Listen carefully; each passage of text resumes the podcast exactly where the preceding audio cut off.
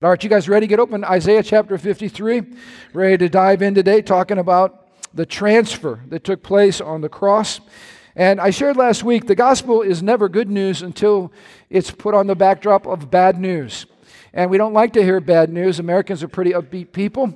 Uh, but Americans need to hear bad news as well because we'll never appreciate what Jesus did for us until we are fully convinced uh, of our guilt before the Lord. We talked about our threefold uh, guilt as rebel subjects and our sin of high treason last Sunday. I was in, of course, the first three verses of Isaiah 53. We talked about three sins. Number one, we rejected the message of Jesus. It was a message of life, it was a message straight from the heart of God, with Jesus being the Messiah, the Savior, the coming King. We rejected that message. Secondly, we rejected his miracles, and it wasn't just a few miracles here and there. How many of you know there was a preponderance of evidence that God was fully endorsing, screaming endorsement of his son? In fact, on two occasions, God literally could not contain himself, and he said, This is my beloved son, in whom I'm well pleased. I mean, you know that's, the, that's a passionate father right there? A passionate father for his son. And I don't know about you guys, but the, when we were singing today, about who we are in Christ. I am who you say I am. Aren't you grateful that because of the transfer that took place, we've now been adopted as sons and daughters? And I want you to hear the scream of your heavenly Father saying over you, This is my beloved son and my beloved daughter, and whom I'm well pleased. How many you know we got a new identity? We are who he says he is. So uh, who he, we are who he says we are. All right, that's that's the new identity. But the miracles were a screaming endorsement from the Father because Jesus simply did things that were never ever seen or done before, and yet we still rejected him in spite of the evidence.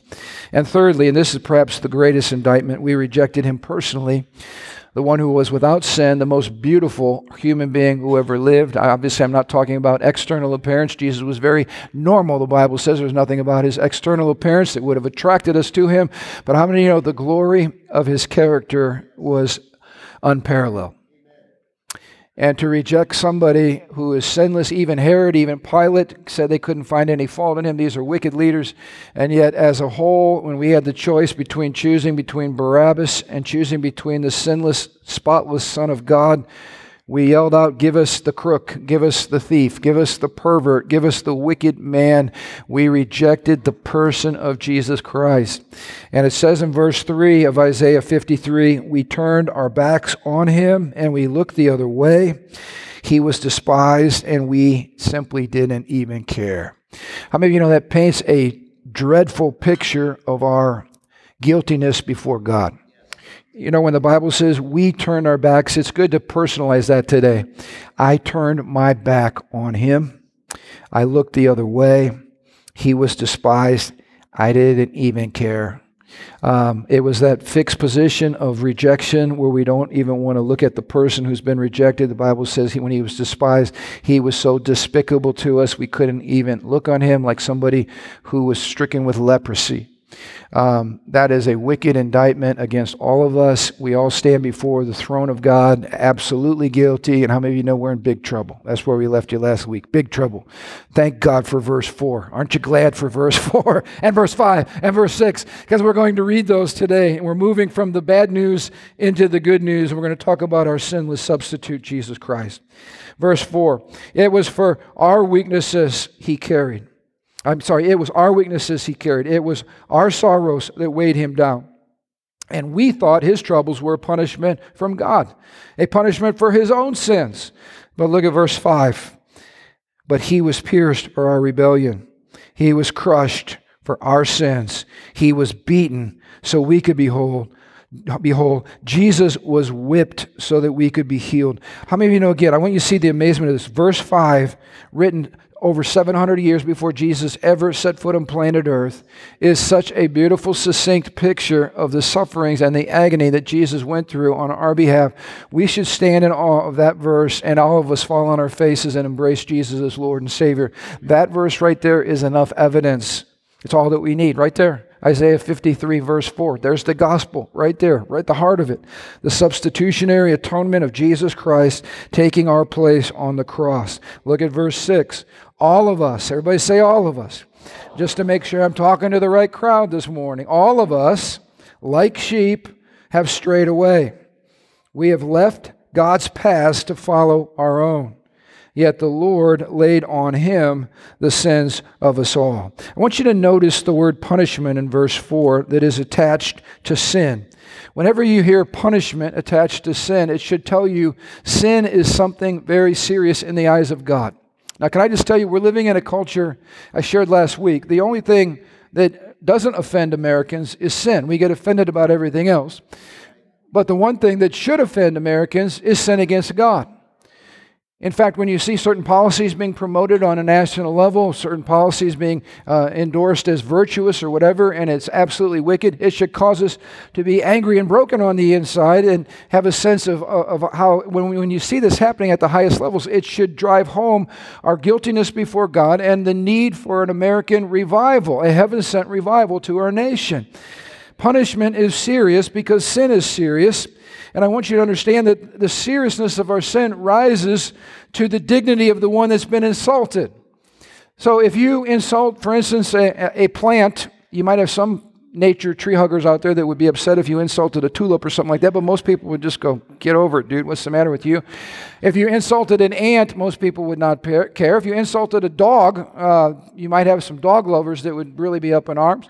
Uh, how about if you took the life of a horse, animal cruelty? I mean, no, you can go to jail for that. How about this? How about crucifying God?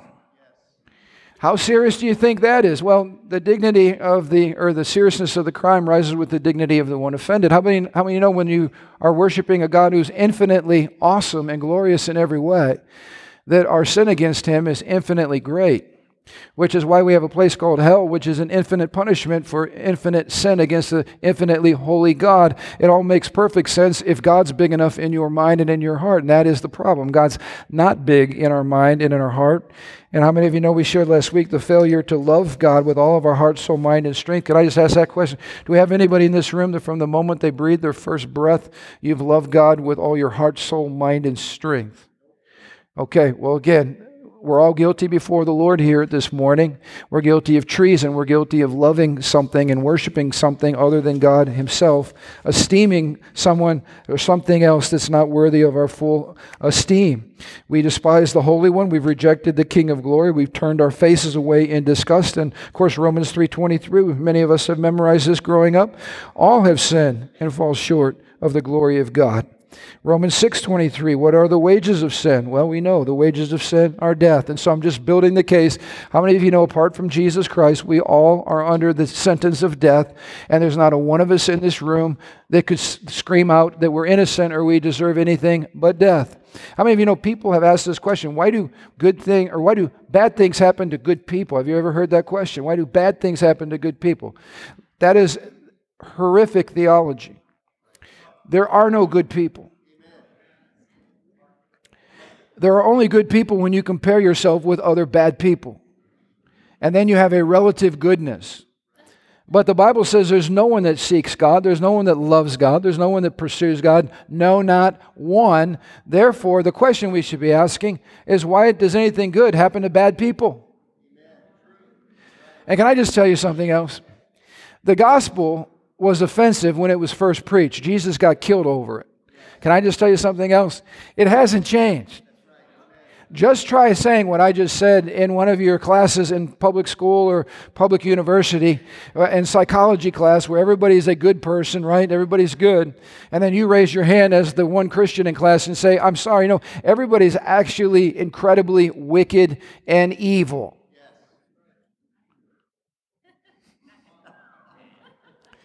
And then when your teacher says, prove it, just say, watch the evening news, come back and report to me, please.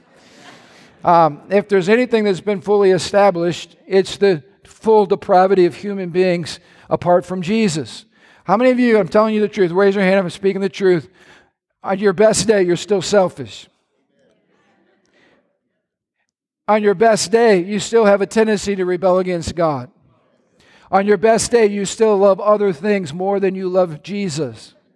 On your best day, you have a hard time controlling your wicked human fallen nature, dealing with anger, impatience. This is why we have marriage class. This is why we're renovating you. This is why every week we come and say, Jesus, help me. Because on our best day, in Christ, we still struggle with our past. on your best day apart from Christ. You are wicked, selfish, treasonous, rebel before God, and fully worthy of His divine justice.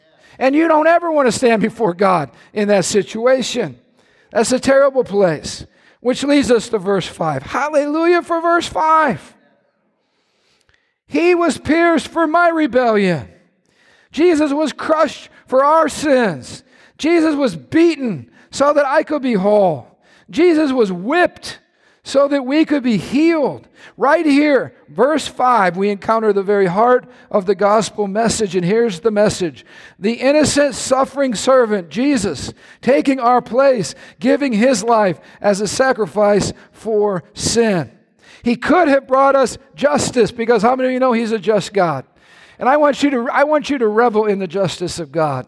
Sometimes the only thing that gets me by the tragedy and injustice in this world is knowing that Jesus Christ is going to return and judge the living and the dead. Everything will be brought to light. Every wrong thing will be made right. Every hidden thing will be exposed. Hallelujah! There's going to be justice in the world. But aren't you grateful? The last time we should ever be saying, God, I demand justice is you standing before a holy God because you know what? Thank God He didn't give us justice. It's called hell. And I just got to say this there are many Christians that run from the doctrine of hell. You know, hell is just so inconsistent with a loving God. Well, if you run from hell, I warn you. If you run from the biblical conception of hell, you're running from Jesus. Because Jesus talked about hell more than anybody in the Bible. And so if you don't like the part about heaven, you can't pick the part about hell and throw it away and just choose heaven. You can't do it. They, are kind of two sides of the same coin. And many people today, it's unfashionable to preach about an eternal suffering. But I want to ask you this question When you sin against an eternally glorious God, it makes perfect sense that your suffering would match your sin. A sin against an infinitely perfect, holy, righteous God we sang about today Holy, holy, holy. Didn't we sing that this morning? Holy, ho- a million faces fall on the ground singing one thing Holy, holy, holy. Why is that? What comes out of angels right now in heaven and redeemed human beings? Because there's something about being in the presence of God that demands that type of a response. How much more for those who continue to shake their fist at God and reject God and turn their backs on God and love other things and basically trample the name and the beauty and the reputation of God through the mud. That's why there's a place called hell. Now, the good news is that's not God's will for any of you. That's not the heart of God for any of you. What does God say instead? Well, the Bible declares, and we all know this verse, John 3:16, for this is how God loved the world.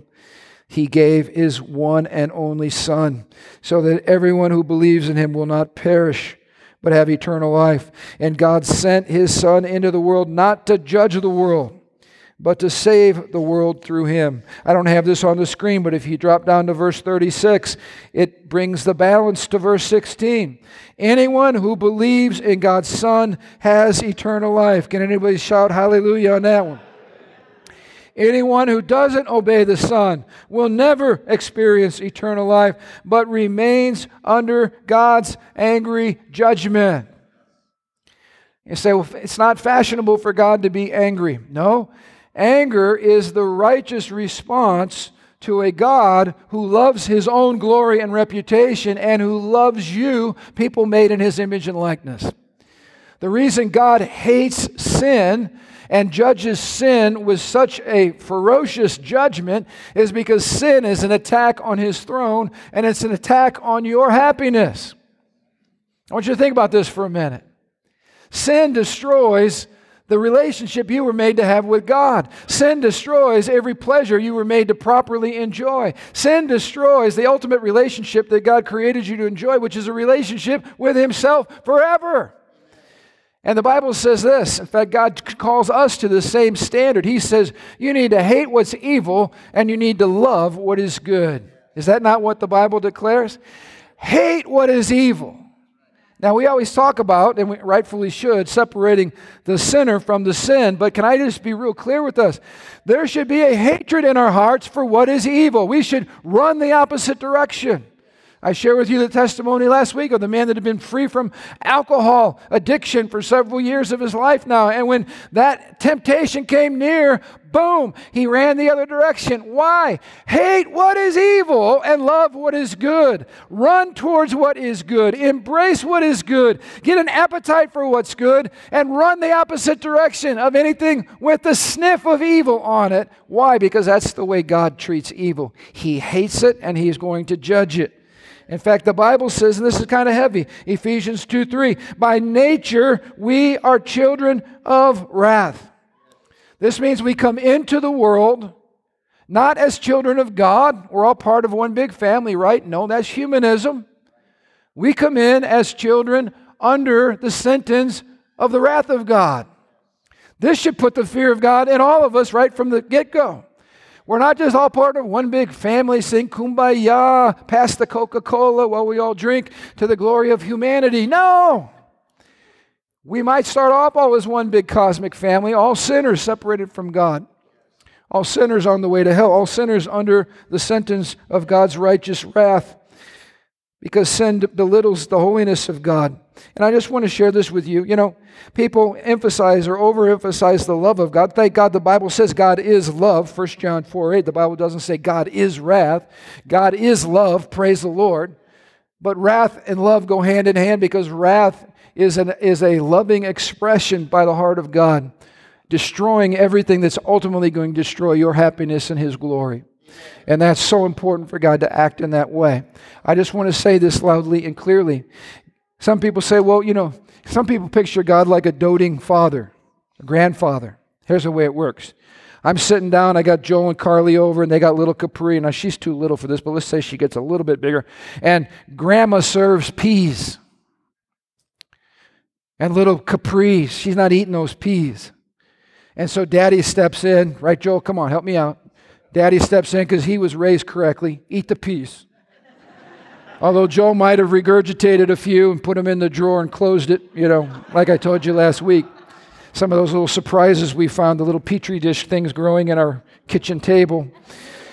But let's just say Joel says to Capri, Capri, you're not getting up until you eat these peas. And then Grandma, Nana, comes along.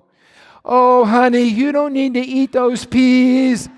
You just, you don't need to eat those peas here. You just get down and go play. That's okay. You're at grandma's house. Let me just tell you God is not grandma. Thank God God is not grandma because God is a righteous judge. And I want you to see the beauty of the gospel. It's actually genius. It's why human beings never created this. It's too spectacular for human beings. We said God is love. Picture a triangle. God is love. But God is also holy and just. And God is also God of truth, which means His holiness and His justice and His truth will not allow Him to sweep your sins and mine under the carpet and pretend like they don't exist. Amen. But the love of God, the love of God is not content that His justice and holiness be served and that we get lost in the process. So, how does God maintain the fact that He's love but not compromise his holiness and justice and never fudge on the truth because that's a core part of who God is. How does he solve the problem? How does God save sinful, broken people who are living as rebel traitors and do so in such a way that doesn't sweep justice under the rug, doesn't sweep truth under the rug, or doesn't pretend like holiness doesn't matter, or that the multitude of our sins against his glory don't matter to him? How does he solve that problem? That has been the beauty of the atonement, which is what we're talking about today. Jesus had no sin of his own. So it was not his own pen- penalty that he bore. But he was my substitute and he was your substitute. And all of my sin and all of your sin was transferred on Jesus on the cross. I want you to notice when we read this, these th- th- uh, three verses, nine times the plural pronouns that are coming out, nine times our weaknesses, our sorrows, our rebellions, our sins, our weaknesses, our sorrow, our rebellion, our sins, all of our combined sin, Jesus took upon himself. The Bible says in Romans 3, verse 25, God put Christ forward as a propitiation A great theological word there. It's pregnant with meaning. Propitiation by his blood to be received by faith. This was to show God's righteousness. I need to point your attention to something. We do a great job of messing up the gospel by making ourselves the center of the cross. We say, well, Jesus came and died for you and me, and that is absolutely true. But that is not the first point that we need to hit. The first point is simply this For centuries, as long as there's been human beings on planet Earth, people have sinned against God. Amen? That sin has largely gone unpunished. People have never paid the price for that sin. God has looked over it, so to speak, looking forward to a day when He would fully deal with all the insults. Now, I don't know about you, but I only got in a fist fight one time. And the reason that I got in the fist fight was somebody insulted repeatedly my father. I told him to stop. He was ignorant. I made him pay, all right? They insulted my father. Can you understand what it's like for millennia of people who insult God and trample his glory over and over and over again. And how many you know God's anger and his wrath is not something that goes off as a trigger? He's not a bad dad. The Bible says even now he is long suffering with sinners, not wanting any to perish, but that all should come to the knowledge of the Son of God and be saved. God is waiting even now. He's dealing with our insults every day, even now. He's taking it. He's taking it he's taking it. Jesus said he could have called 10,000 angels from the cross and been rescued and paid the price, but he took it. Because how many of you know sometimes it takes more glory and more grace and, and more beauty, character wise, to endure an insult than to respond to an insult? But the point is this Jesus was the first human being who perfectly lived to please his heavenly Father. All of us failed and failed miserably. But Jesus did it perfectly. And I want you to see this. Look at his prayers. Look at his life. Look at his communication with the Father. There's not one moment he was not fully aware that he was existing as a son filled with the Spirit to be about his Father's business, and that the one thing he lived for was that God's name and glory and reputation would forever be praised. He lived for the glory of his Father. And listen, he did it perfectly perfect obedience to God. So he becomes our propitiation. What is a propitiation? It is a sacrifice that bears the wrath of God so that God becomes propitious or favorably disposed towards us. In other words, it's if my son and I are having a, a bad relational conflict, and all of a sudden, we have reconciliation, and I'm able to look at Jason, and, and where we once had this huge offense, we're now able to hug. And where once was I was looking at him with a frown and anger, I'm now looking at him with the biggest smile. Meaning, whatever was the reason for the offense has been washed away, and now we can fully come together and embrace. That's what God does through Jesus Christ. He removes the wrath and the judgment so that God can look at you with a smile on his face. That's why you're loved. That's why you're accepted. That's why you're a son or you're a daughter. That's why you come here. I don't care what kind of week you had. What's God think about me? He's crazy about you. Because the Son has removed all offense. The Son has fully paid the price for your sin. Look at 1 John verse 4, verse, uh, chapter 4, verse 10. In this is love. Not that we loved God, but that He loved us and that he sent his son, Jesus, to be the propitiation for our sin. Here's the point of propitiation. At the cross, Jesus didn't just divert the judgment of God, Jesus absorbed it. Jesus took it fully upon himself. We're going to get into that on Good Friday. Because here's the point sin matters, justice matters, truth matters. Jesus had to fully embrace the full wrath of God that was meant for you and I, even so much so that God had to literally turn his head, and Jesus cries out, My Father, why have you forsaken me? in agony. Even the Father looks away because of the full weight of the sin that's poured out upon the Son. Jesus is the one who is receiving uh, uh, in our stead the wrath of God. Now, we were talking yesterday in our family. I think this happened one time. Caroline's home from college, which I'm excited about. Her dad's so happy. And uh, Caroline was sharing a story when little Alicia, where I think Alicia, there's Alicia in the back. Alicia, you're such a Jesus figure this morning. It's so good. I'm getting ready to spank Caroline for her sin. All right? Justice is coming from Father. Alicia, in a moment of compassion, which I'm not sure has ever emerged since. Um, Alicia, no, I'm kidding. If you know anything, that was an inside joke about the history of my two daughters there. But Alicia says, Daddy, don't spank her. Spank me. Well, of course, I did not do that, but I was very appreciated the gesture. Now bend over, Caroline. All right, there you go. Um, How many of you know when we're getting ready for judgment to be decreed over us, Jesus comes running forward and Jesus gets nailed to a cross and Jesus gets beaten beyond recognition.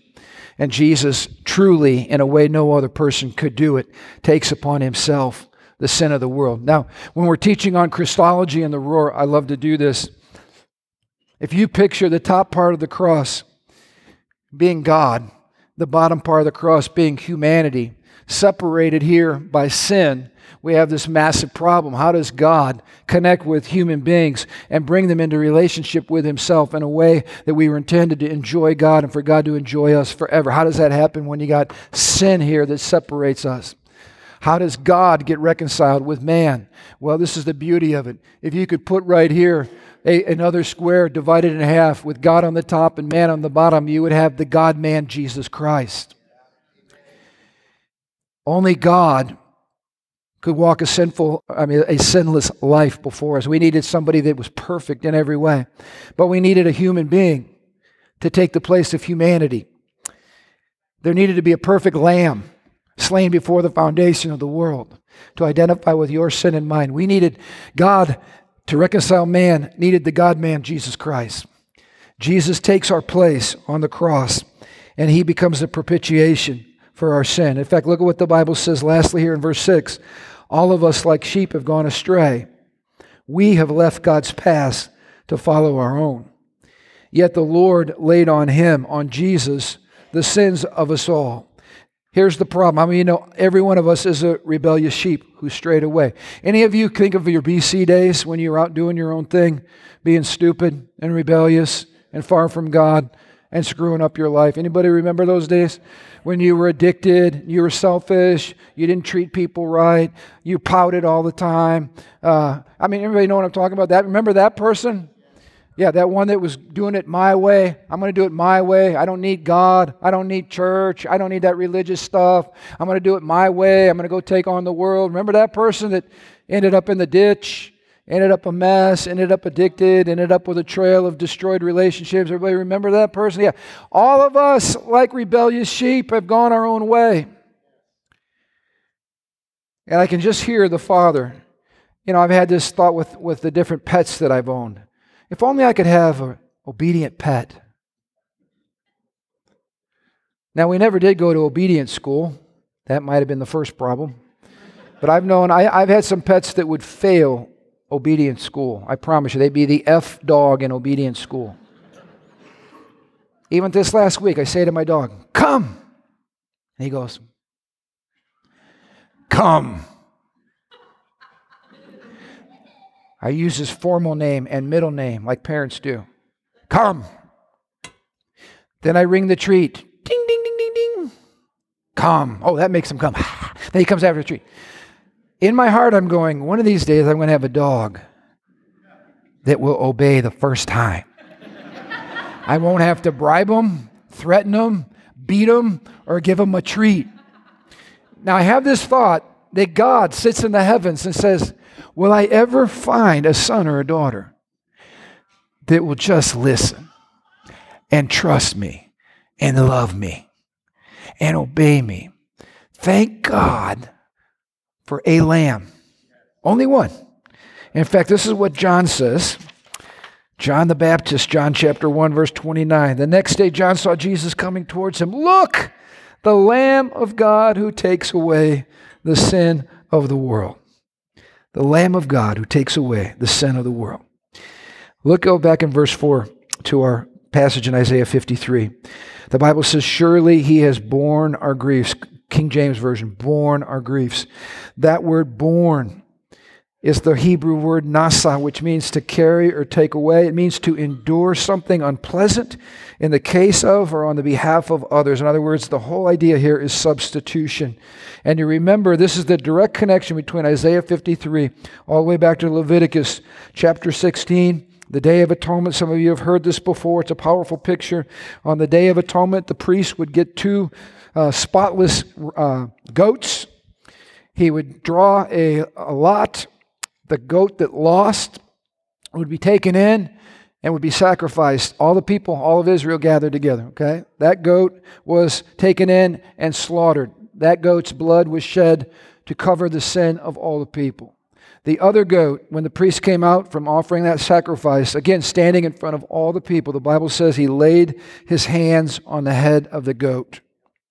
And he pronounced all the rebellion, all the wickedness, all the sin of all the people. In other words, he laid it out there. I don't know how long that took, but he confessed all the sin. He laid it on that goat's head. And then this is a beautiful picture of what Jesus did for us because Jesus was the was the picture of the goat that was sacrificed for our sin, but he also is the goat upon whom all of our sins were laid. That priest laid his hands and then here's the cool thing. That goat was led off into the wilderness the people literally watched that goat until it disappeared out of their sight. What was the picture here? God saying, I'm going to separate your sin as far as the east is from the west. I, I will remove your sin from you. You'll not be able to see it. It will be gone. The problem was this happened once a year, and how many of you know it was probably the very next day or that evening they needed a fresh goat to cover their sin? But once a year, they got a picture of what was coming. They got a picture of what we enjoy. How many you know when Jesus went to the cross, God the Father laid his hands on that lamb's head and he pronounced the sin of the world on the Lamb of God? And that lamb was sacrificed. And some people say, well, you know, the God of the Old Testament, he seems real mean, but then you get to Jesus and God gets nice, you know, like God's schizophrenic or something like that, multiple person. No, how many you know the same God so loved the world that he comes and becomes the sacrifice for us. He's the high priest who's laying the hands. He's also the sacrifice that's receiving. He's all the same person. He's the sacrificer and the sacrificee. It's the love of God that moved Jesus to the cross. It's the love of God that poured out his wrath on his own son to pay for your sin and for my sin. It's the love of God. It's the same Father who's wooing and drawing. It's the love of God that, that says to us now, you know what, you don't have to live in guilt and shame because somebody else has taken all of that punishment on themselves. You're free. You don't have to hang your head. You can live free. In fact, one of the greatest verses in the whole Bible, in fact, one of my favorites, 2 Corinthians chapter 5, verse 21. For God made Christ, who never sinned, to be the offering or propitiation for our sin, so that we could be made right with God through Jesus Christ. God made him, Jesus, who knew no sin, to be sin for us, so that we would inherit his righteousness. So that's why, again, the, the, I appreciate our worship team and the selection of the music this morning, because we started off by declaring a powerful truth. We gave up our sin and we took upon ourselves the perfect life of Jesus. So we're sons and we're daughters here this morning. We don't have to hang our head in shame. We don't have to feel like we're under a burden of guilt. We don't have to keep fighting to try to be good enough with God. Some of you are on this religious treadmill. You're trying to work your way to be good enough so that God will love you and accept you. The good news is God loves and accepts Jesus. The resurrection is the final proof that God fully accepted the sacrifice of his son for your sin. That's why it's the greatest day in human history. Um, that's why we celebrate and we go big. All right, next Sunday, we're going big. We're moving from the tears to the triumph uh, in the celebration. You are moving in the righteousness of God. The reason Jesus, some people ask, why didn't Jesus just come right away and go straight to the cross? This is important. Jesus lived a perfect life for roughly 33 years. All of his per- perfection and obedience was building up an account called righteousness. And his 33 years of perfect life go into your bank account. Forgiveness means your bank account is now gone from overdraft and in debt to zero. That's called forgiveness. But zero is still not that great. It's better than indebtedness. Zero is great, but righteousness is greater. Righteousness means all of Jesus' perfect life gets deposited in your account. And Jesus is filthy rich, infinitely rich, which means you'll never have a need for anything again in your life. You're not only forgiven, but you're righteous because of Jesus. So we stand here this morning on the common ground at the foot of the cross as sinners, but we're not sinners any longer if you're in Christ. You're saints. You're forgiven. We still remember from whence we came, and that's why we worship and we give thanks. But how many of you know our focus now is on moving in the righteousness of Christ and loving God with all of our hearts and being the people God created us to be and living for the glory of God.